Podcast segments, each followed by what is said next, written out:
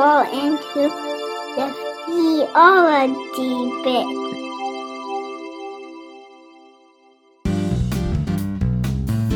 Well, hey everyone, welcome back to the Theology Pit. This is theology out of Pittsburgh, and not to be confused with the bottomless pit, because you know what they say when you fall into a bottomless pit, you die of dehydration. But here, here at the Theology Pit, that's not going to happen. Well, we are, in my opinion, coming towards the end of our study here uh, of salvation. We this is part 17, and it's really focused on the application of the atonement and how Christians over time have viewed Christ's atonement being applied to us.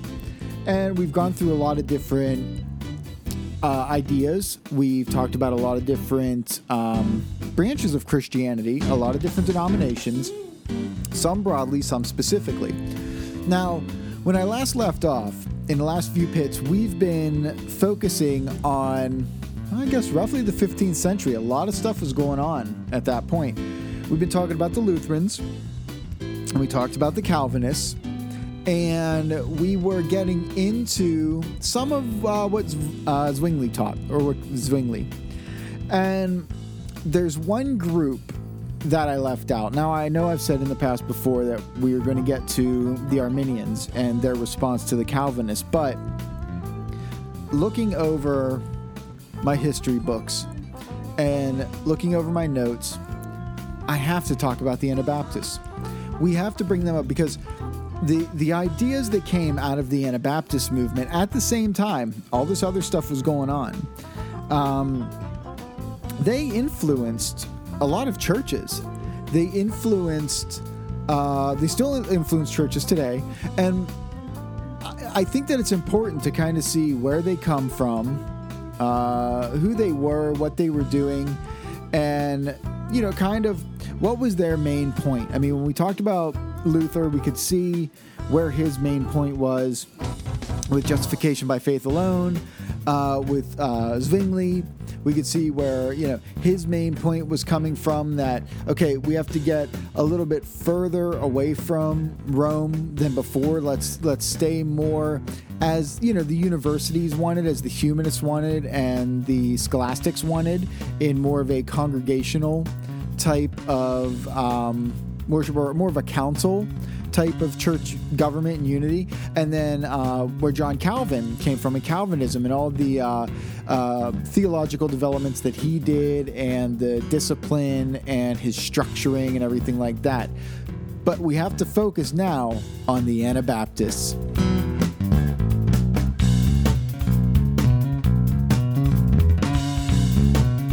All right, so um, turn my microphone down a little bit because I feel like I'm overmodulating uh, somewhat, and I want to get a little bit closer too. Okay, so I know that I said some inflammatory things in the last theology pit about you know my thinking that the Westminster Confession seems like it was put together by you know a bunch of first year freshmen in college because of how disjointed it is. When I say that, I do not mean to imply, and if you've inferred this, then I'm sorry, but I did not mean to imply that anybody within a Calvinist tradition is, well, I don't even want to say sophomore because I didn't even go as far as sophomore, but that they are uneducated in any way. Um, the people who put together the Westminster Confession, those were the ones that I suppose I was insulting not the present day. I, of course, go to a Presbyterian church. The Westminster Confession is what our church is uh, you know, built off of. It's what we ascribe to. It's what we um, use. It's it's the summary. But before I joined a Presbyterian church, I really went over the Westminster Confession to figure out if I wanted to join this particular denomination. I took great care. It, I, I took quite a while before I joined. Oh, excuse me, I'm yawning here. Um, and I I got a copy of the Westminster Confession uh, from the pastor, and we met. I want to say I think once a week, maybe for like three months, something like that. And he brought his West his copy of his Westminster Confession that he had from when he was in seminary. And what he was asked to do in seminary was to go over the confession. They went through, you know, section by section and pretty much rip it apart, tear it apart, find the things that were wrong with it, that they thought were wrong with it, and, and why. His notes and my notes were very similar. The places that I had problems, he had problems as well. Now, when we look at the Anabaptists, I'm going to be critical. I, I really am. I'm, I'm going to prepare you for this theology pit early here because normally I'm very, very ironic. And in this, I feel that I'm going to be polemic. I'm going to be warlike. I want to give them their fair shake, but for me, it's it, it's difficult to do. Now, when I say Anabaptists, I'm not talking about Baptists. I'm not talking about Southern Baptists. I'm not talking about any of the the Baptist uh, denominations around the world and in America. I'm talking about the beginning of all that stuff. Um, Baptists today, I mean, okay, I'll, i have a gripe with them that I'll get to from their founding, but um, their founding was influenced by the Anabaptists. It's not that the Anabaptists changed or morphed or evolved into what we know today as the Baptist Church. They have a lot of ideas that are very similar. And maybe maybe I should uh, say this just popped into my head. When I'm saying Anabaptist, I'm saying A N A. It means rebaptizer, and uh, and that, and that's another issue too because Baptists are not rebaptizers. Even the Anabaptists um, of this time, they didn't consider themselves rebaptizers because one of their characteristics, as you can tell by the name, was that they did not hold to infant baptism. We'll get into that a little bit uh, later on on the why. But I want to kind of talk about where they kind of come from, where we get these Anabaptists. Okay. Luther, after, you know, his old 95 thesis and everything that was going on there, um, he really opened the door like I said, with opening the door for um, Europe and for the Church of England, and opening the door for uh, Zwingli and for the humanists and for John Calvin, he also opened the door for the Anabaptists. Now, the problem with the Anabaptists is that nobody really is sure exactly where the Anabaptists started. Um, some of my history books say that, you know, more than likely, it was probably it sprung from the many heretical movements of the 16th century. And I would agree. Now, when I say heretical, not, it's not that I'm saying that they're heretical, it's that the church was saying that they were heretical. In today's standard, um, even what the Anabaptists are doing, uh, and what they wanted at this time, we would not consider heretical. But in the 16th century, you know, the 1520s, 1530s, 1540s, what they were doing was considered heretical. They had a lot of different ideas, but um, a lot of them were just, they weren't the Church of Rome. So they were considered heretical. Now, the way I've kind of always described it is that imagine you had a campfire, okay? And Martin Luther threw a cherry bomb into that campfire and it exploded and just blew the campfire all over the campground. And it set little fires all over the place, okay? All those little fires that went all over the place, that is what I would consider Anabaptism they didn't all agree. They didn't all have the same type of ideas. They had certain similarities, but not all. And if Luther was the cherry bomb in the fire, I would have to say that the mix of the humanists and scholastics and the Catholic Church with all of the problems that they were having and the battle cry ad fontes to the sources it was just a perfect combination. It really was. And other people tried to get something like the reformation going. Now some people put the anabaptists into the reformation okay? They say that the anabaptists was like the reformation movement but they were like the reformation of the reformation okay? They didn't think that they got far enough away from rome okay or the roman catholic church the roman catholic practices they wanted to get further away now this is where you know words have meaning and where i always run into problems because when you're talking to different people different terminology always comes up in the way that people are using it whenever Whenever I think reformed, and I think reformed theology, I think Luther. I know that Luther pejoratively was called a Protestant because it means to protest. And so he was protesting the church, as it was said. But to be honest, he wasn't. He was trying to reform the church. He was trying to say that no, the church has some things wrong, but we can fix it can make it better. We can keep going with it. He did not set out to start any type of new faith, new Christianity. It just wasn't there.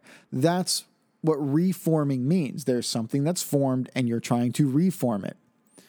Protestant, in my opinion, stands in direct opposition to what has already been formed. It is something new. It is protesting that thing and saying, no, that thing over there is wrong. We're not trying to change it. We are the remnant of it. We're the ones that are getting it right. We are protesting that in our actions, in our theology, and what we're doing. This is the title that I would give Zwingli and Calvin. Okay. The Anabaptists, I would give them the title of the separatists. They were, in a way, like the Protestant version of monks, of the monastic life. Okay. But they were doing it in community. Okay. So they could marry, uh, have children, um, you know, all that's, I mean, they, they weren't monastic in the way that the the the Roman Catholic monks were, but they were monastic in a different way. But the similarities are very pious life, a life of rules, a life of orthopraxy, right practice. And if you remember from the other theology pits that we talked about, these are way, way, way back early, when we talked about the different kinds of quote unquote Christianities, like the Manichaeans that uh, St. Augustine was part of, and through their learning, they figured if you gained more knowledge, by gaining more knowledge, you'd be able to control the body. So they, through education, were trying to achieve this, this perfection of piety, this, this self control. Monks at the time were living out the self control without the education. Through all of history, we see that there are these small sects here and there that this is what they try to do. The Anabaptists are the Protestant version of that. Um, they wanted to be completely pure because they felt that that is the way to please God and your best chance of being saved. The way that Christians kind of thought about it. Well, I shouldn't say Christian. I shouldn't say it like that because now I'm excluding them from from being Christians, and I I don't I don't really want to do that. But uh, Puritans, piety, like that type of thing, like living. How should I say? Trying to to live right. You don't drink, you don't chew, and you don't go with girls who do. Now, usually the way things were happening within Christianity is that Christians would think that you must you have to understand first and then you're able to obey. When we talked about faith and we talked about the three parts of what made up our faith that we exercise, that it was made up of notitia, assensus, and fiducia. Notitia is the knowledge of something. Assensus is the assent to it, and the fiducia is the the um, faith that you, the trust that you have in it. So, what we would say is that to have faith, you have all three elements of this, but you might not have them all to an equal degree. But you have to know something in order to have this faith, okay? And you have to agree somewhat to it, and you have to trust in it. The Anabaptists did it the exact opposite. They would say, no, obedience is what brings understanding. The, um, uh, what is, uh, I'm, I'm, trying to remember the, the Latin phrase, fides ut intelligam, uh, uh you know, faith seeking understanding or uh, uh, be, uh, be credo et intelligam, uh, faith seeking understand uh, understanding. But um, I believe you know there's another one else said I, I believe because it is absurd. People always put that belief first. By you saying that no, I have to behave a certain way, and then I will get understanding. In my opinion, is contrary to all of Scripture. I don't see any evidence that this is the way to do it. I don't see any evidence that that's the right way. You obviously have to know something, but they would say, no, what you need to know, and this gets to be very legalistic. This is almost the textbook definition of a works based salvation. In order for, and, and it, but it's, oh, geez, it's almost worse than a, a, a works based salvation because it's it's like a worse a works based Gnostic Stoicism. And if you remember, the Stoics believed that you know you could become uh, the the logikos, the the wise man by by gaining this knowledge, this this divine knowledge. That that is you know how. Uh, one not necessarily could be saved, but that was the ultimate goal, the ultimate type of deification of glory of of becoming the closest thing that they could possibly imagine to God like, you know, at the time. The Gnostics held to having secret knowledge. These people are saying that this knowledge through obedience they can attain which then saves them. So we've gone from this idea of Martin Luther, and we are justified by the faithfulness of God alone, to more of, of a, a, a Zwingli, an Erasmus, uh, maybe even a Calvin, that you are justified by faith alone, but the emphasis is more on your faithfulness, leaning towards the predestination understanding that God has chosen you. And that's why you believe.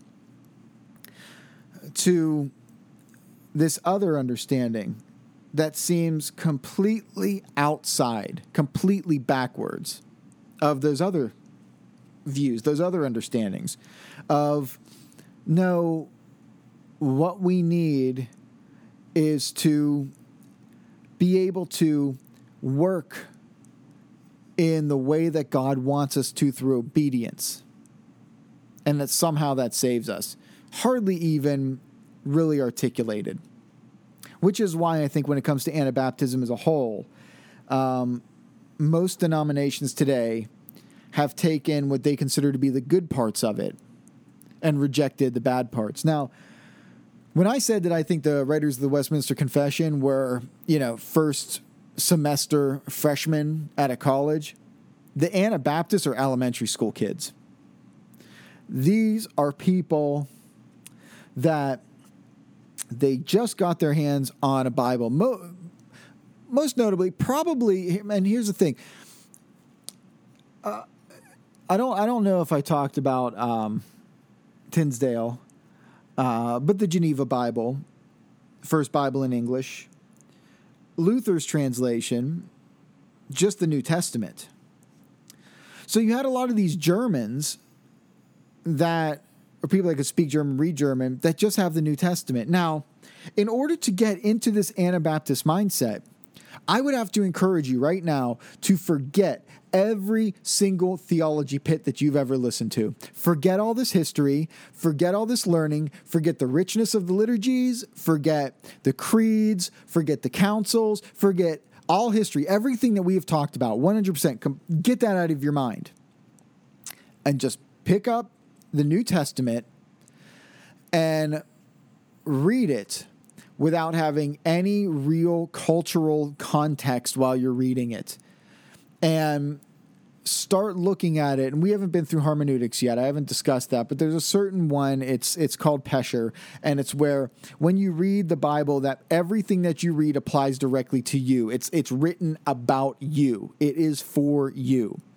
And it's a wooden literal understanding. However you're interpreting it however you're understanding it that's the way it's to be understood because it's the word of god when this sort of thing happens, and go into YouTube and look for, you know, people that uh, you know will teach Bible on or say that they're Christians and stuff. There are some whack jobs out there. Some people who they pick up the Bible and you can tell that they have no historical understanding. They have no methodology.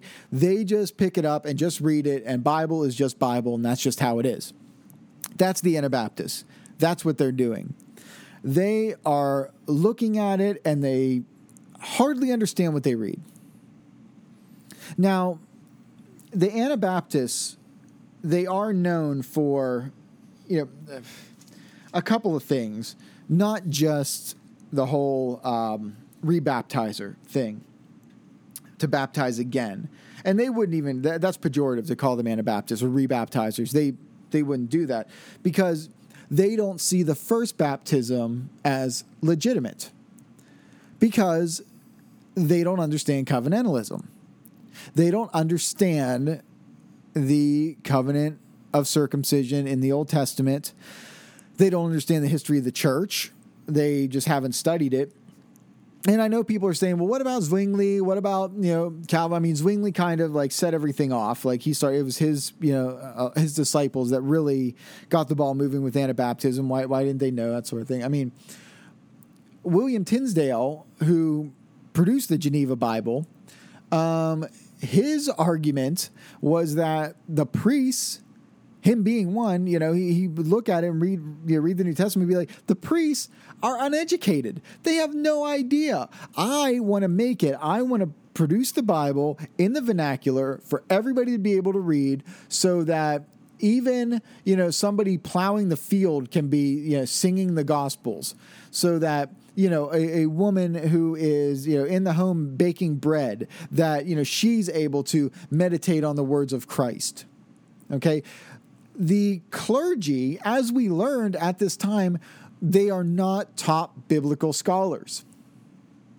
And these are the ones that are causing the problems. It's not like the Bible was translated, it was then, you know, flung out on the roads everywhere. I mean, books were still expensive. People still had, there was still a high illiteracy rate. You would have to be educated um, in order to read it.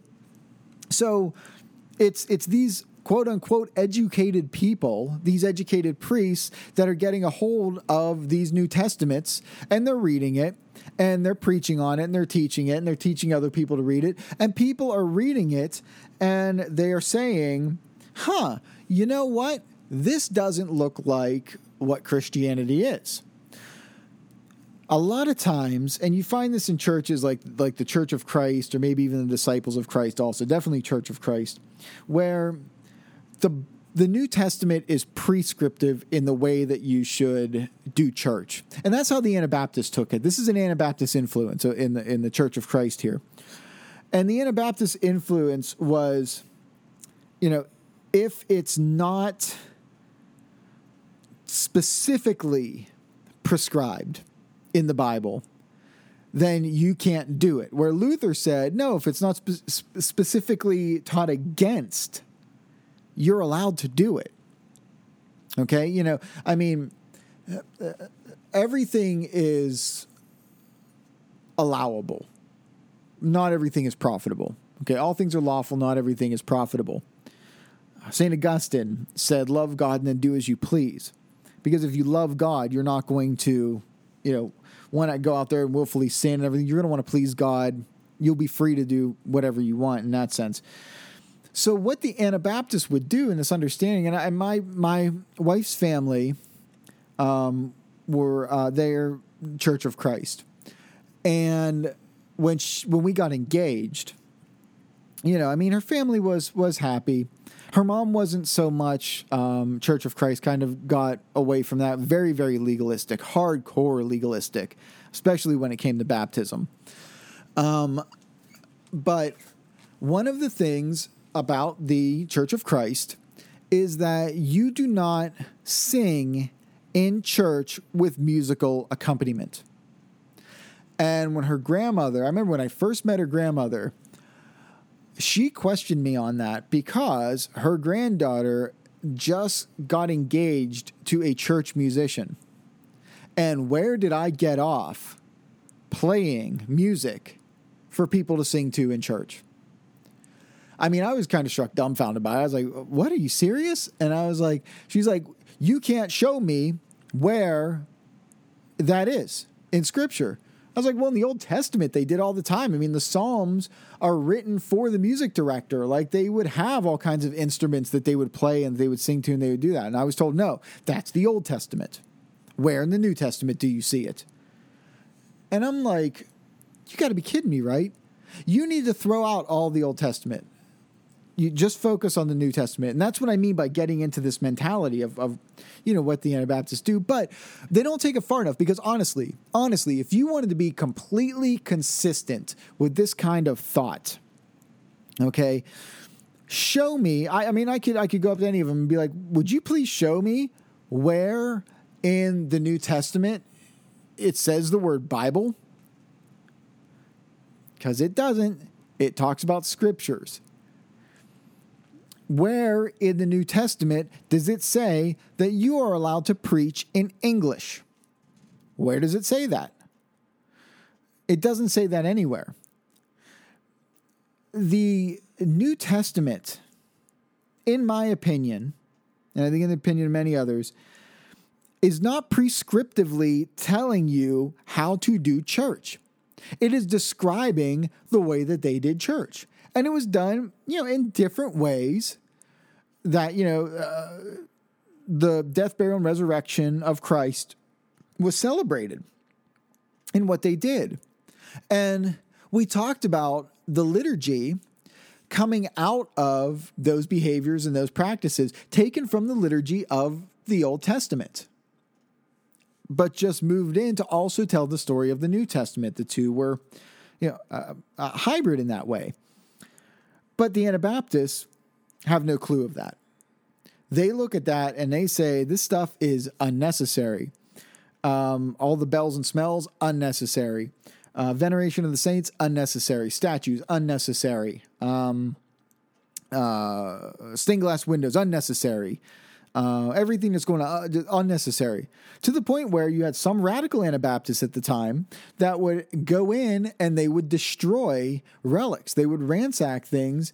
And I mean, even like during Mass, run in, take over, and like, you know, pull the you know, bones of saints uh, out of things, throw them on the ground, and start stomping on them in front of people, just going crazy, just causing havoc. Um, a place called Munster is where you know this this in, in Germany is where this was happening. Um, Luther was totally against this because they were like, "Come on, Luther, aren't you on your side?" He's like, "No, this is not my teaching. This is not what I'm what I'm talking about. What what are you doing?" By putting the Bible in somebody's hands without explaining it to them and teaching them how to read it and the historical grammatical literary hermeneutic and you know showing it this is why we had so many problems you know back in the second century and the third century all the problems that we have ever had heretically in the church has come from the Bible. It never came from anywhere outside. It came from people reading their Bibles unchristianly. Okay? This whole idea of the Anabaptists only focusing on the New Testament and what it says, that's it, that reeks of what Marcion did in the um, uh, was second century, I think, where um, uh, Saint Irenaeus of Lyon, France, wrote against him because he was saying that no, the God of the New Testament is not the God of the Old Testament because he's very polluted with Gnostic thought as well, and he got rid of all the books of the Old Testament, kept only the book of Luke edited from the New Testament and some of Paul's writings. And that was it. And, you know, look at what sprung from that. It was people who were outside the teaching of the apostles looking at the Bible and interpreting it wrongly and saying, look, I can, you know, take this, take this out of here. I can do this.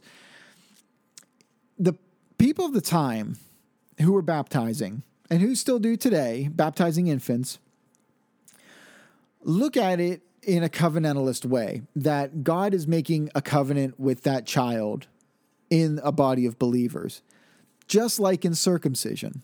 Okay. In my Bible study, we are um, studying the book of Galatians. And right in the beginning, Paul talks about how he was saved, how he was chosen uh, from from birth, from from the beginning, from when he was very young. And I'm gonna, you know, I'm just gonna flip, flip, flip right to it so I can just read it exactly because I know whenever I say stuff like that and kind of paraphrase it, I want people to think, "What? He's not talking. That's not right." Um, okay, so. All right, I'm looking at oh that's Second Corinthians here. That is not going to help me when I'm trying to find that. I need to get to Galatians. Well, Second Corinthians might help me, but not not for this um, for this uh, talk that I'm doing for this this point that I'm um, trying to make here. Um, I'm reading through right now. You know, I'm gonna hang on. Okay, here I am. Uh, chapter one, verse uh, fifteen.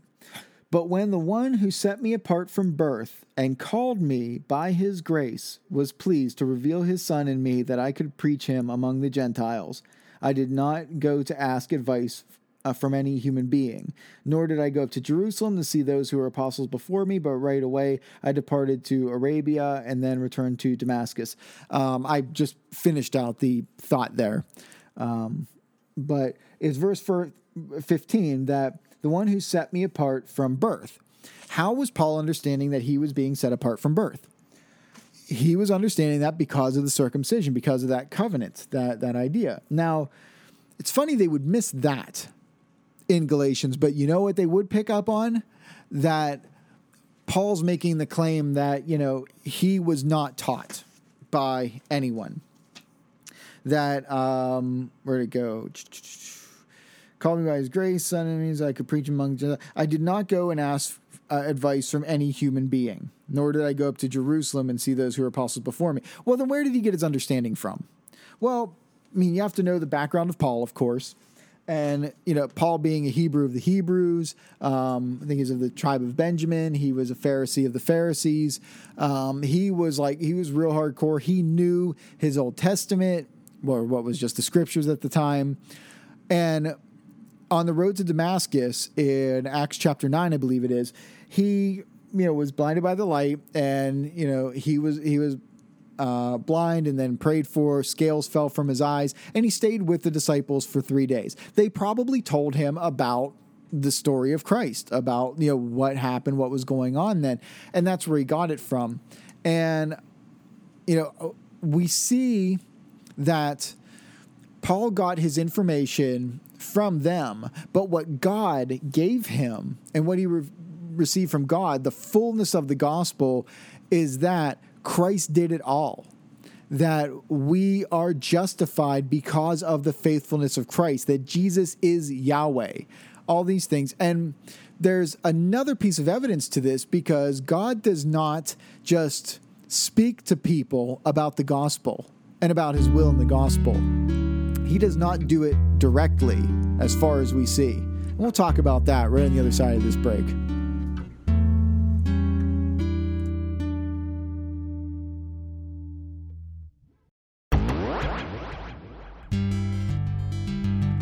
Hey everyone. Thanks for listening to the Theology Pit. Do us a favor and check out our website at samsonstick.com. Tell us what you like or what you don't like and consider making a donation. Just send a buck to show your appreciation. It's more than just money. To us, it's an encouragement. samsonstick.com. Thanks again. Now back to the show. Okay. So in the book of Acts, when you have Peter up on the tanner's roof and he's praying. And the angel uh, appears to Cornelius. And Cornelius is a God-fearer. And the angel tells him to send for Peter so that Peter can come and deliver the gospel to them.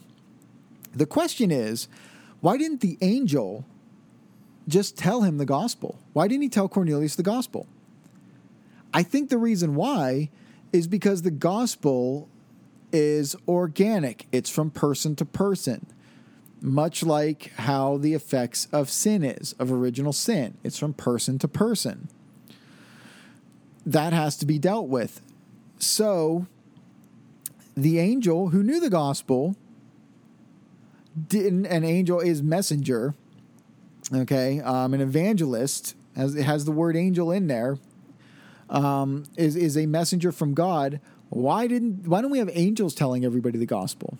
Why don't we have angels giving these private interpretations, giving you know all all these type things? So I don't think that Paul is saying that what was given to him by God from God was in this mystical kind of amorphic sense that he was just zapped with it one day. I think the Holy Spirit God the Holy Spirit used his education and used his background in order to bring these ideas together in him. I don't think it was a type of dictation uh, that was happening. But some Anabaptists actually thought that that's how it happened. They thought that, well, I don't need anyone because there are verses in scripture that says, you know, they will be taught by God. Not thinking that that, you know, refers to Christ and you see that today, but that, all right, I'm just going to get it straight. And the story of Munster, or of Munster, I think that's how it's pronounced. There's different spellings for it. Um, you had this group of Anabaptists. Most Anabaptists were peaceful. Um, they were they were pacifists that was something that identified them. Uh, they were they were peaceful. Uh, they believe very strongly in individual liberty. Uh, they believe strongly in separation of church and state. They formed what was called the free churches. They were free of uh, state control, free of any other uh, denomination, um, and they rebaptized or did uh, what's called credo baptism, rather than uh, paedio baptism. Credo baptism is believers' baptism. Paedio baptism is uh, infant baptizers. And they got this idea because they read their New Testament poorly. I'm I'm I'm throwing that in there. I know that sounds bad, but it's it's just it's so annoying when when people do this to the Word of God that it's just I'm I'm trying trying not to be you know so emotional about this, but they poorly read their New Testament and they can't see where the evidence for infant baptism is. Because a lot of what they see is missionary baptism, believers' baptism. So that you would have to, you know, repent, confess your sins, proclaim Christ as your Lord and Savior, and then be baptized. In the view, this is what's called the Lordship Salvation view. Okay? So when it comes to the application of the atonement, this is a view that it works in with the governmental view. And I think we're going to spend um, next time talking a lot about the governmental view, and then we'll come back uh, to some of these stories because I, I, I debated on talking about the governmental view for this one, but I wanted to get the Anabaptists in because I wanted to get them in with the Calvinists and the um, the Lutherans. We'll talk about the governmental view, and then we'll go to the Arminian view, and from there uh, we'll look out at the way the other churches have um, looked at this, and we can kind of put them in their in their categories on what exactly they mean that Christ died for you. But the Lordship Salvation view says that what you need to do is you need to repent of all of your sins, and repent means to turn away, confess your sins, repent of them, turn from them, and then accept Jesus Christ as your Lord and Savior. And when you do this, then you will be made a child of God. But some put stipulations on it. But repent means you've turned away from them. If you go back to your sins, if you sin again, you're no longer saved. And I've heard pastors say from the pulpit, they say, I have to get saved every single day because they have no assurance of their salvation. The other side is the free grace view that God freely gives his grace. So, with this Anabaptist understanding, um, you could see the importance that they wanted in a church state separation which sounds all well and good until you give them these radical ideas that anybody can just read the New Testament and perfectly interpret it and get revelations from God. You tell a group of people that, and someone stands up and says, You know what? God's speaking to me. Let me talk. Let me control things. That's the story of Munster in Germany. You have a group of Anabaptists that eventually, I want to say, weasel their way into this town. Okay. You have some of Zwingli's students, disciples, followers, and they are saying, you know what? End of the end, end of the world is nigh. Uh, the the millennium is going to come. Christ is going to return. He's going to reign for a thousand years. We have to help usher this in and you know the the way that this is going to happen we're not going to do it by force but i'm telling you it's coming and it's going to happen on this date it's going to happen in uh, 1534 that's when it's going to happen because it was 1533 at the time when they were saying this and uh, if if you remember at the, at the time that this is going on um, Zwingli, let me look back at my notes from uh, last week. Uh, Zwingli died in 1531, and Calvin took over in 1531 to 1564, and this is 1533. And they're looking at that and saying, you know what? It's been 1500 years since uh, the resurrection of Christ. He's definitely going to return. This is going to be the return date. This is when it's going to happen. And, you know, it, the Anabaptists were hated by everybody at this point. I mean, everybody is trying to put them to death because of what they're what they're doing. I mean, it's one thing to go against the church, which is what a lot of people were doing. Okay, the reformers were, the Protestants were, but sedition is really what's getting them in trouble by saying we don't we're not part of the state. We are separate from the state. That is fighting the state. That is going against the state. That is trying to overthrow the state. That is threatening the state rule. That's sedition. this is what was really getting them in trouble. This is why princes and um, governors and other leaders were hunting them down and getting rid of them. Well, this guy who was saying the end of the world is nigh, it's going to happen, you know, Easter on uh, 1534, and it's going to happen, you know, in this particular German town. So they all go to this particular German town, and of course they're arrested. Some are burned at the stake, some are drowned. Uh, drowning was a, was a big thing with the Anabaptists because they uh, called it the third baptism. They said, hey, if they want water so bad, fine, we'll give them some water. Uh, and so they would give them their third baptism and they would drown them, usually tie them to a ladder, put them underwater for five or 10 minutes, and then, then pull them up. But this guy who was the leader of this that was captured, he was then uh, put in a um, in a tower for the rest of his life, which was interesting. And the reason why I say it was, it, it's weird that you know he was put in a tower for the rest of his life is because at this time, you know, this medieval uh, torture time, um, they executed people in a lot of different ways, horrible ways, awful ways, as as you know we're going to see from this. Um, even uh, even in, in Geneva, that uh, Calvin set up as like a theocracy there. Um, it you know they executed someone. I'll talk about that a little bit later. But so you know these these people who are these Anabaptists that went there for this. Um, you had some that they they didn't go, but they were, I say quote unquote Lutheran. And there's a lot of names that sound the same. You have um, a couple Bernards and you have a couple uh, Johns. Um, but basically, what happened is they looked at the town of, of Munster and they said the city is about a th- three three mile radius, about three miles um, uh, town, and they said this is going to be the perfect place. This is where Armageddon's going to happen. This is where it's it's going to take place. That Jesus is going to return and he's going to rule from here.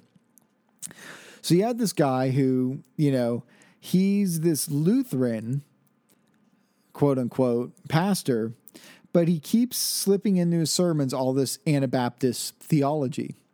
And he'd write him out, and his right hand man there, who was on the town council at the time, kind of a bigwig, um, would publish these. He had his own printing press, would publish these things and send them out. So he's sending them all out. And Munster was was an interesting town because it was half Catholic, half Lutheran. It was on the border, and the prince, he was a prince bishop. He had his title from the Roman Catholic Church, and the um, council and the townspeople a lot of them were Lutheran. And they just kind of agreed, hey, you know, we'll just live together and we just get along. And they were actually kind of proud of that fact that, you know, the, the town was diverse but they that they got along. It was a sense of pride. And anytime that there were any problems or anything like that um, that that came up, they seemed to work it out. Like if the council was um, town council was very Lutheran and they passed some laws saying that okay, well, you know, you're not allowed to, you know, do this certain thing um, that interfered with the uh, worship style of the Roman Catholics. Uh, the Roman Catholics would go and complain, we can't even, you know, worship because, you know, of, of this law. And then the prince would come in and they'd say no. And like, you know, you can't make a law like that. You can't do it. So the peace kind of kept. But you have this guy that's going in there, and this guy's a jerk. Um, he's the one that's going in and like stomping on the relics and like breaking stuff and like doing all this. And, you know, this guy who is publishing, you know, publishing his stuff is keeping him out of trouble. You know, because they know that he's doing it, but you know, he this guy can pretty much controls the council more or less. Like he's got a lot of influence, and so you know they won't get rid of him. They won't get rid of this uh, this this this preacher, and so you know, this guy just keeps doing it. When things seem like they're going to die down a little bit, he goes and causes more trouble. And it keeps going back and forth like this to the point where he actually has his own bodyguard that's appointed him because they're afraid somebody's going to kill him because they just the Catholics want to get rid of him. You know, he's causing these these problems and stuff. From this literature that he's sending out, though, it's becoming more and more Anabaptists like. These these people who are like moderate Lutherans are becoming more and more Anabaptists. I mean, he would preach on the evils of infant baptism, uh, something that you know Lutherans hold to.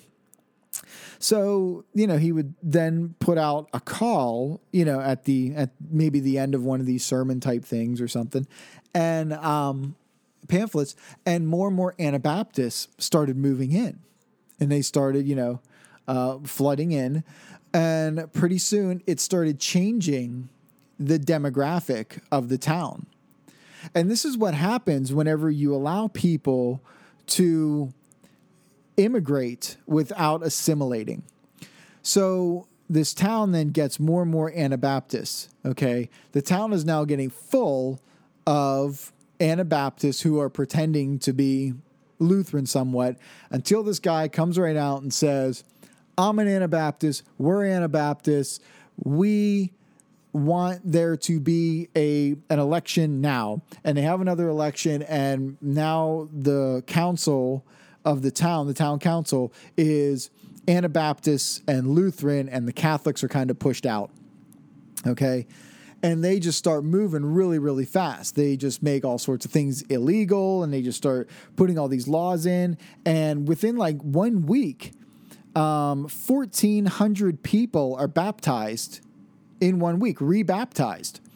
And the people are just like, what's going on? Because in a town of maybe like 10,000, 10 or 12,000 people, to have 1,400 people in one week baptized is really, really significant, you know? And it's like you woke up one day and it's like, whoa, what's going on here? Okay. And so then pretty soon they decide that they're going to kick out all of the Lutherans or all of the uh, Catholics. They totally take it over. So they're completely taking over the town. The town has walls or siege. Like it's just, it's a huge mess, you know? And this guy now starts to proclaim that he is talking to God that he is a prophet of God, that God is speaking to him. And he has a flair for the theatrics, and you know, uh, he does this whole big thing where they're like foaming at the mouth and like the speaking in tongues thing, and they're saying that you know, repent, repent now, the kingdom of heaven is nigh, and all this stuff. And people freaking out, and they think that maybe he actually drugged the food or the water system or something of the people because the people start hallucinating and seeing visions and like those sort of things, and and that's totally possible. It's um, it's it's referred to as Saint Anthony's fire back at that time, and it was like this type of of fungus that would grow on um, rye that went bad, and if you made bread out of it, it would have like a hallucinogenic effects to it. So it's totally possible and totally not past what these guys would do. So this guy totally thinks that he's, you know, talking to God and stuff, and not like, not like, you know, I study scripture and God speaks to me, but um, hey, uh, what you have a question? Hang on, let me talk over my shoulder real quick. Hey, God, what do you think about that? Yeah, you think, okay, you know what? God agrees with you on that. Okay, God says that. Like it's like a walkie-talkie to God is what this guy has, right? And he's like doing all this stuff, saying all this stuff. They eventually say, All right, that's it. We're kicking out all the Lutherans and all the Catholics. They're not allowed to be here anymore. And they go one morning and just, I mean, it's sleeting and snowing. I think it's in January. And they're just like, Get out and leave all of your stuff behind. You take nothing with you. You don't you don't get anything. Another thing that the Anabaptists were really big on is um, communism. They were big communists, um, and you get to see in this story. And I, I encourage you because I'm not going to be able to get through the whole story here, but to look the story up and to see like what happens and how communism plays out, and it ends the exact same way communism always ends at the at the end of a gun. I mean, that's just how it happens for the people and for for them. So this guy, um, you know, he's seeing all these visions, like blah blah blah. You know. Uh, holding off, you know, the the prince is, wants to take his town back, but he doesn't know quite how to do it, and you know he's waiting for um, arms and things to come from other dukes and and other princes that are like sending him cannons and reinforcements and all this stuff to you know sees all this and everything. And this guy is like sending out, sneaking out literature, telling all the Anabaptists, every Anabaptist come to Munster. Every Anabaptist get down here and, you know, Jesus is going to return and we're going to reign for a thousand years and Armageddon's going to come and like, you know, all this stuff, blah, blah, blah.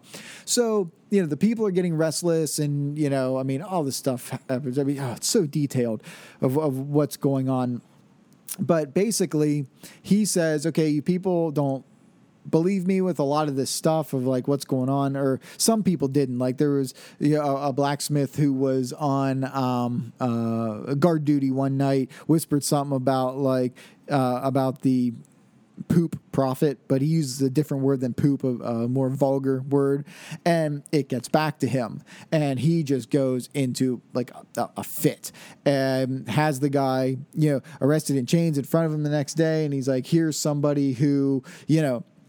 Doubts the prophet and doubts the one who is speaking to God.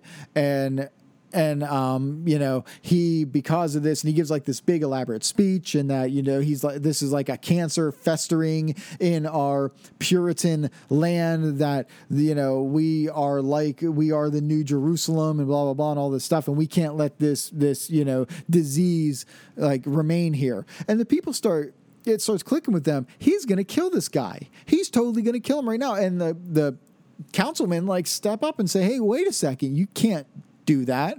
We have laws. He has to go through a trial. You can't be judge, jury, and executioner. And this dude just goes into a spastic fit and just, you know, just like all like you know, totalitarians do. And, you know, he just throws this big fit, and either him or somebody um, grabs a uh, you know a type of spear and stabs this guy in the back, right between his shoulder blades. And the guy falls down. And he's already down, but he falls on his face and screaming in pain because he's a blacksmith. He's a pretty big guy, anyways. And now he's you know he's stabbed in the back and he's screaming. So the guy. Um, you know, who who is the prophet, grabs a, uh, a, pistol, shoots him in the head. It still doesn't kill him. Now he's lying there, having been shot, screaming and doing all this, and the people are just like stunned. They're like, "What's going on here?" Because it's a small community. Everybody knows everybody. They know this blacksmith. They know who this guy is. You know, and they eventually like crowd around him and they they take him up to a house and they put him in a bed and he dies there three days or eight days later. Um, but this, this guy is pretty much like, all right, that's it. You know what? You people, we, we seem to have issues. Anybody who wasn't a believer. And one of the things before they kicked all the um, the Lutherans and the Catholics out, one thing that they said that you could do is if you converted and were baptized to the Anabaptist belief, then you were allowed to stay and keep your stuff. But it was going to be confiscated anyways because we all live in a commune. Um, he said, if you weren't converted by this day, then you have to go into the cathedral, men, women, and children, and I'm going to talk to God to find out whether or not to put you to death. And these people are all rounded up and they're put in this cathedral and they're in there for a couple hours just sweating it out because they're like, this guy's insane. Look at what he just did, you know? And so, you know, he then goes into the cathedral with a bunch of armed men, and these people that are in there are like crawling on their faces towards him, saying, Please, you know, speak to the Father on our behalf, ask for mercy. And, and he's like, All right, hang on a second. Okay, you know what? God says that you guys can live. So now, like, nobody's going to be talking back to this guy, right?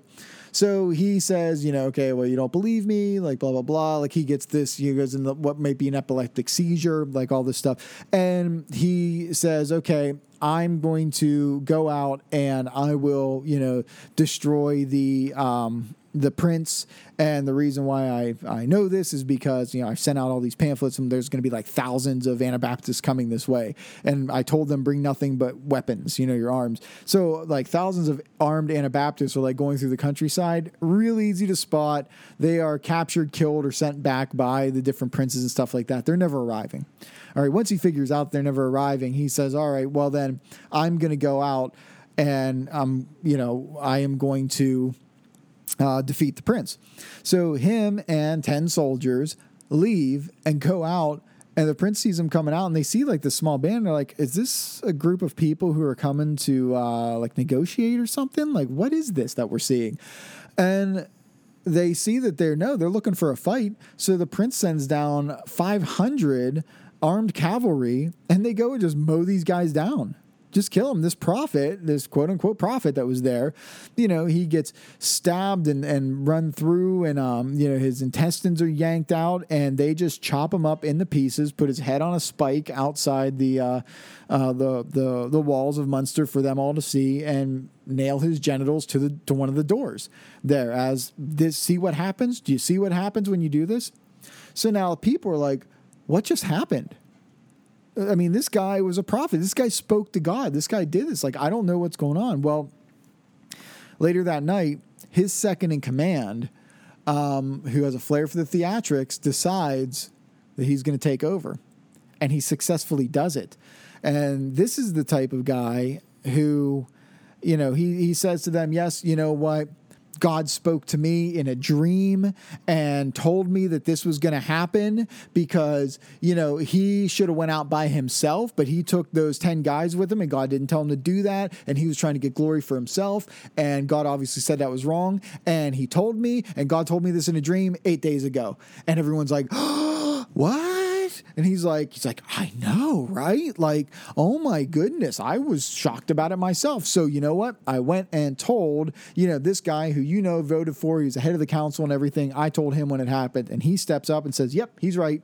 He told me eight days ago. It really rings of the whole Joseph Smith Mormon thing, if you've ever studied that. It really sounds like like that and the um, you know, the magic spectacles to read the golden uh, plates with the neo hieroglyphics on it and you know all that stuff. But it's it's like the same thing. But this is the type of guy who, when he speaks to God, it's just like, um, you know, he's hungry for a loaf of bread, doesn't have any money, and he's just like, um, hey, uh, God told me he wants you, me, you to uh, give me that loaf of bread for free. All right, thank you very much. All right, so he's like taken over. And he's kind of a charlatan. He really is. And so, what you know he does is things just get worse and worse and worse under his control. People are starving but of course he and his like inner circle decide that no um, they're the ones that should have the food and they'll dish it out as needed. But of course they're the ones only eating where you know the people are eating like their shoelaces and stuff. He's all like okay um, you know everyone has to conform and you know we got to make sure that like you know stuff like this doesn't happen again because we are god's chosen people. And so you know um, um, yeah, nobody's allowed to have a door on their house anymore. It always has to be open so that we can go in and do inspections whenever whenever we need, whenever we want. And they just go in and ransack people's houses and you know all these problems and stuff. And one of the things that happened way in the beginning is these Anabaptists, these early Anabaptists, would go and preach to the nuns, hey, God doesn't want you to be a nun anymore. He wants you to, you know, be fruitful and multiply. And so they're like, yay, okay, we're going to stop being nuns. And they throw off their habits and, you know, they go to Munster. But the problem is, is that there aren't enough men for the women. There's about three women to every man.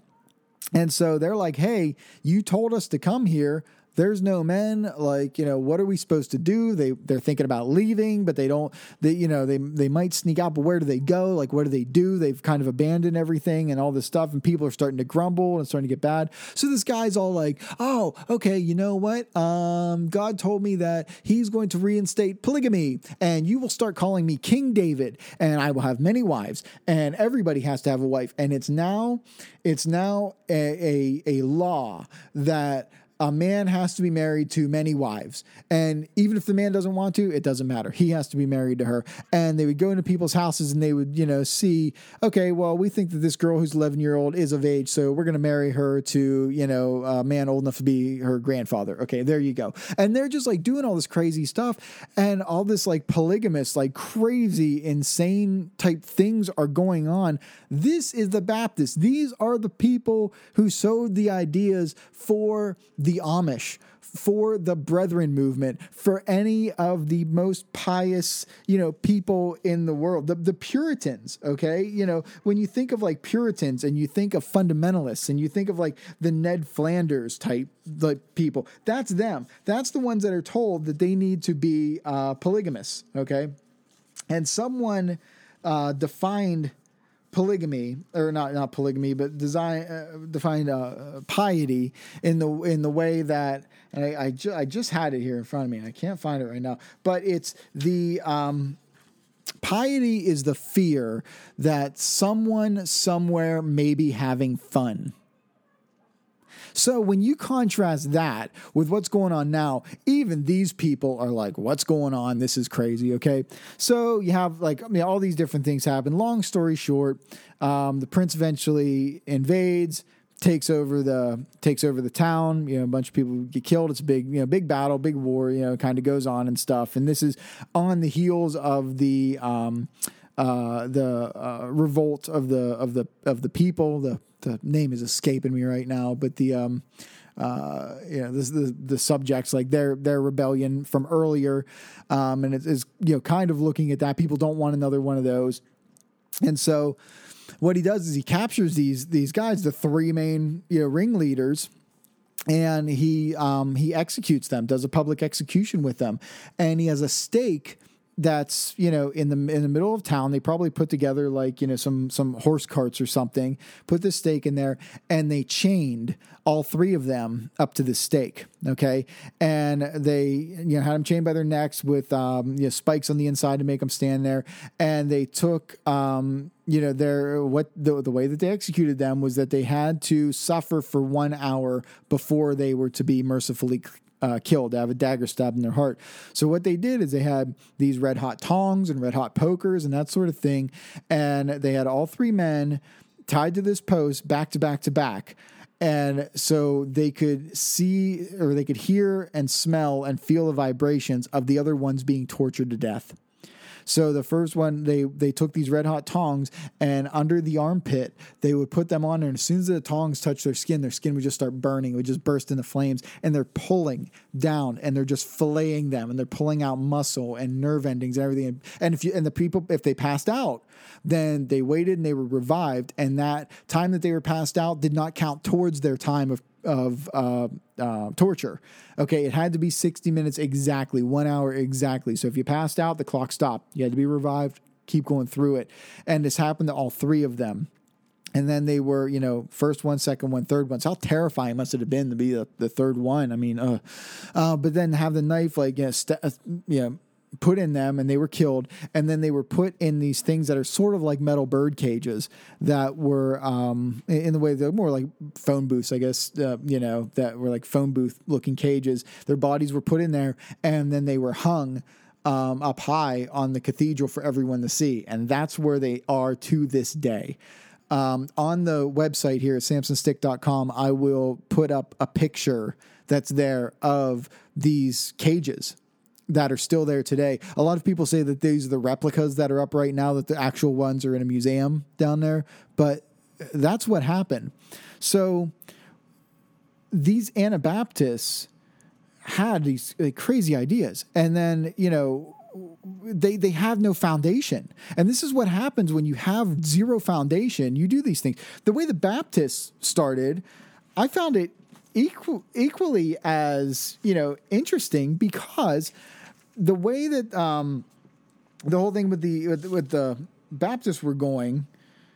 I mean, the Baptist Foundation, I, I should say, uh, John Smith or John Smythe, S S M Y T H. The way he started up is that he would read his Bible and say, Oh, I don't see anything about baptizing infants in here. So, you know he does? He baptizes himself and then 40 other members of his congregation uh, by pouring, and that was in the year uh, 1609 that that got going. And I've always wondered, like, okay, you don't see any evidence of infant baptism, but gee, self baptism, yeah, that's all over the New Testament. Okay, yeah, good one.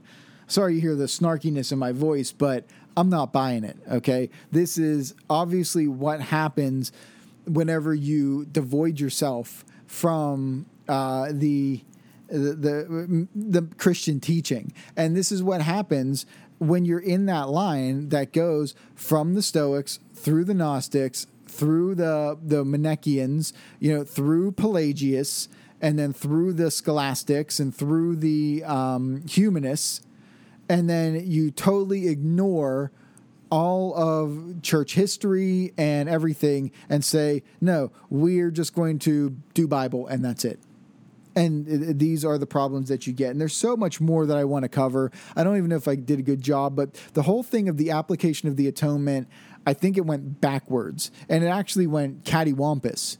Uh, when it comes to the Anabaptists, because you can at least see a logical progression in all the other ones. This one is way out in left field, and we're going to talk about the influence that it had, the governmentalist view, and we might get into more of the the Baptists and the Amish and the Mennonites and the Brethren movement and the uh, evangelical free churches and and those sort of things like later on. But like I said from uh, before, I'm not saying that your denomination is this, and I'm not saying that you are this. I'm just saying when it comes to your beliefs and when it comes to your doctrines, recognize the company that you keep. And in this case, I think that this is some of the worst accompaniment. And, and to be honest, some of the denominations that have come from this tradition are some of the most uneducated traditions I have ever met in my entire life. And I've even been part of them. Hey, uh, that's the music going. You can hear it. Um, I hope you've been enjoying the Theology Pit. Please visit me, uh, Samson at samsonstick or samsonstick.com. Email me, samson at samsonstick.com, or visit me on Facebook at the Theology Pit. And now it is definitely time to close down the pit.